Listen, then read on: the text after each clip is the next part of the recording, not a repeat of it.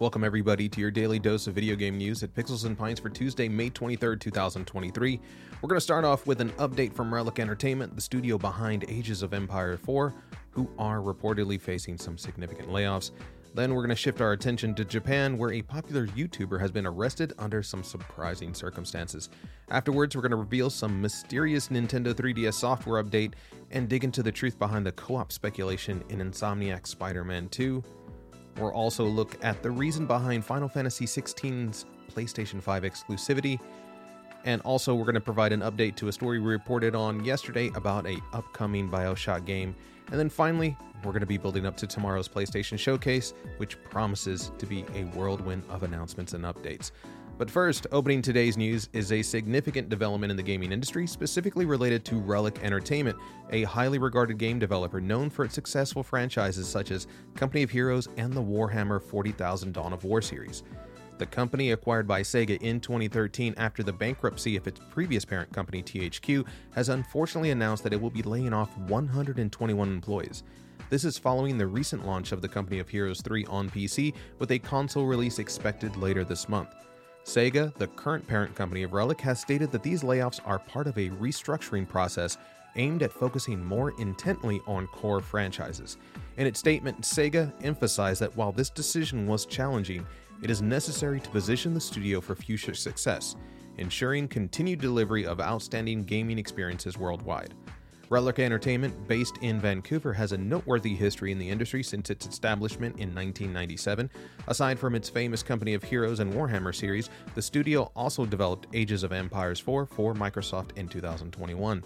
Sega, in a demonstration of its commitment to the studio and its franchises, assures that it will offer career transition services and severance package to the infected employees.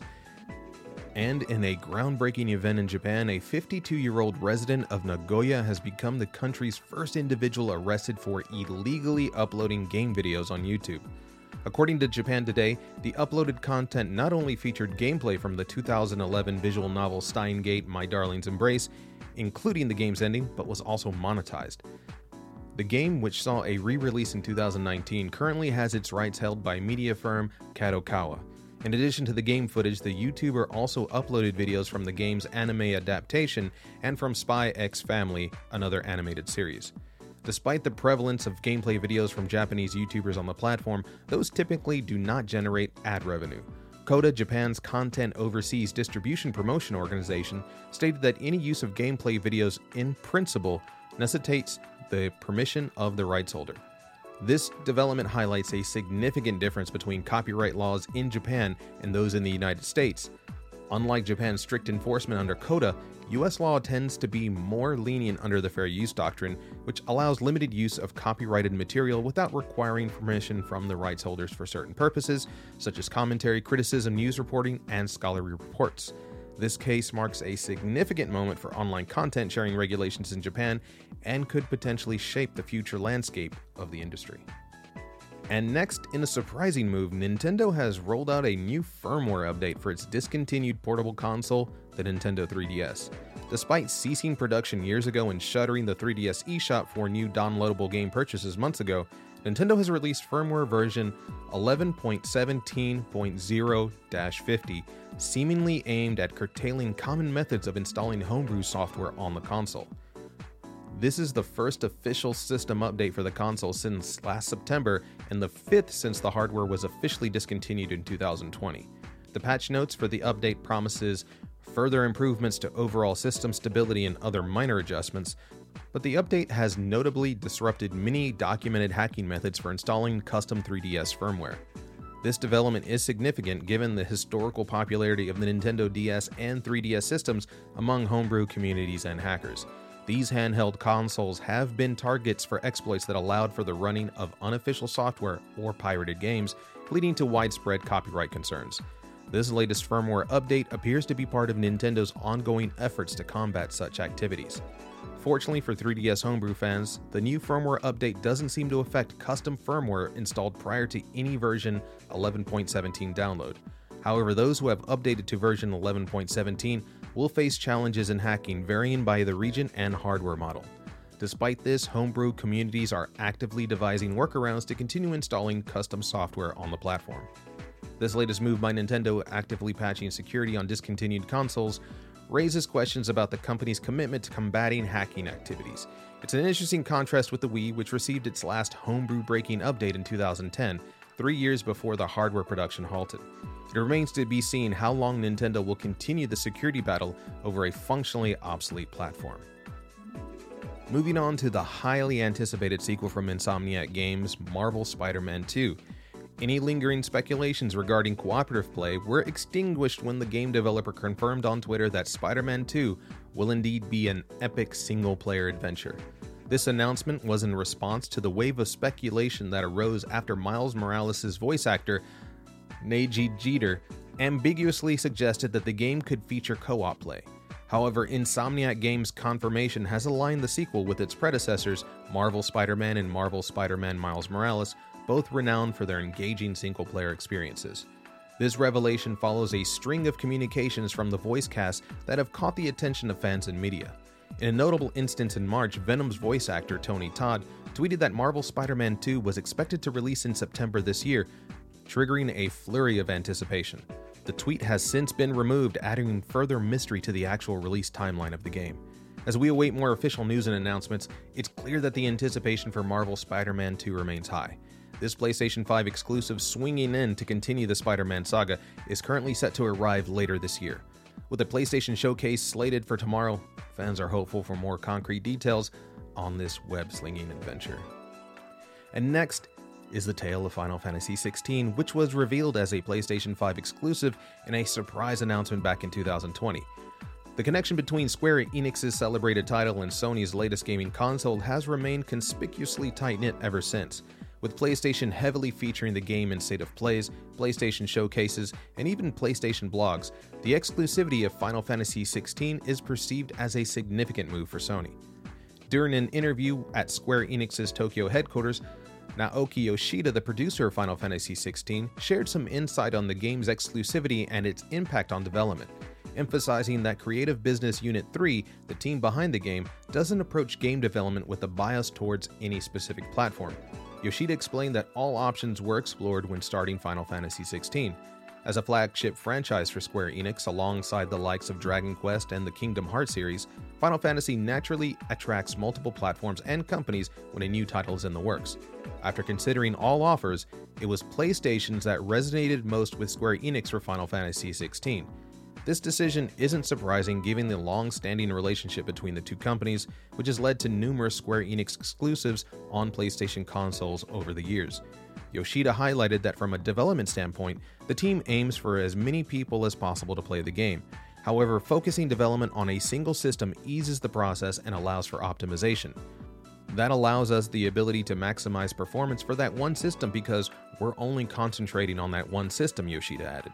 Additionally, PlayStation's support in helping Creative Business Unit 3 maximize game performance plays a crucial role. Yoshida explains, It allows us to create the game that we want to create, and it makes it easier for us to do that.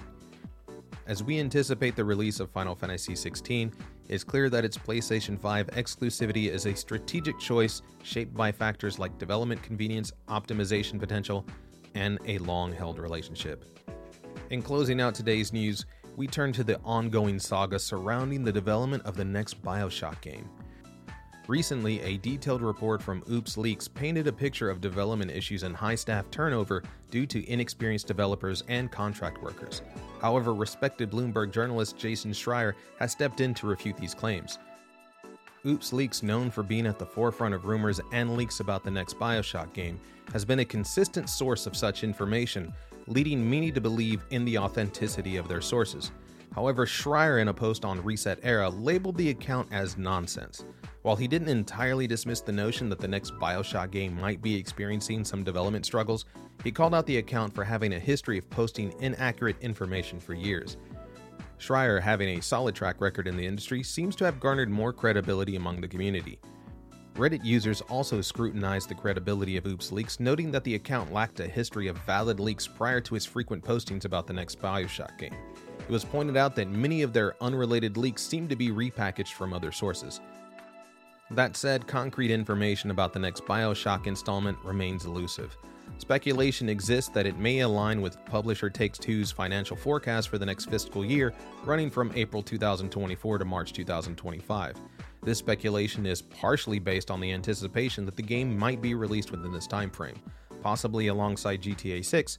However, as with any conjecture, this remains to be confirmed.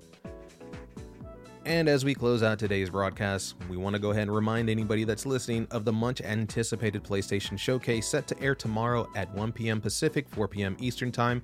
Expectations are sky high for this event. It's the first of its kind since April 2001 Showcase, which revealed a host of exciting games including God of War Ragnarok, Spider Man 2, Star Wars Knights of the Old Republic remake, Wolverine, and many more.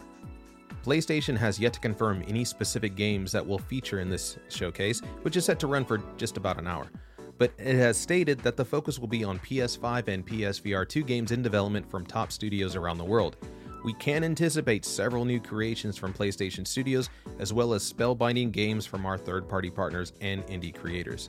This event arrives at a time when PlayStation's console exclusive future appears less defined, following the June release of Final Fantasy XVI, we know Marvel Spider Man 2 is slated for this year, and Sony's first party studios are working on The Last of Us multiplayer experience and Wolverine, but release dates remain uncertain.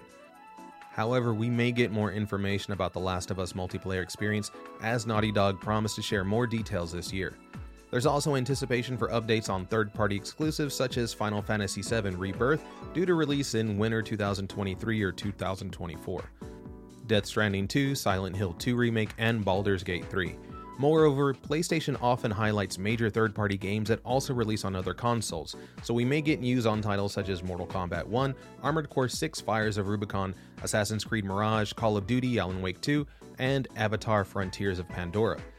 As for PSVR 2, questions abound regarding its future and the level of support it's going to receive from PlayStation's first party studios, Will we see VR experiences from PlayStation's other big franchises following the launch title Horizon Call of the Mountain? Announcements from major third party supporters, equivalent to a game like Half Life Alyx, would be significant.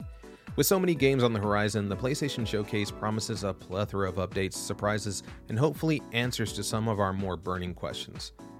You're not going to want to miss it. And I may do a quick daily news episode tomorrow before the PlayStation Showcase drops and provide a separate episode detailing all the things shown at PlayStation Showcase later on. So subscribe or follow this podcast in order to be notified as soon as the PlayStation Showcase episode or any of our daily news shows drops. And that's all for today's gaming news on this Tuesday, May 23rd, 2023. Don't forget to rate this podcast 5 stars and leave a review. If you're looking for content of the visual variety, check out our YouTube channel at youtube.com forward slash at Pixels and Pints. We'll be back tomorrow again at 3 p.m. Pacific, 6 p.m. Eastern with more video game news.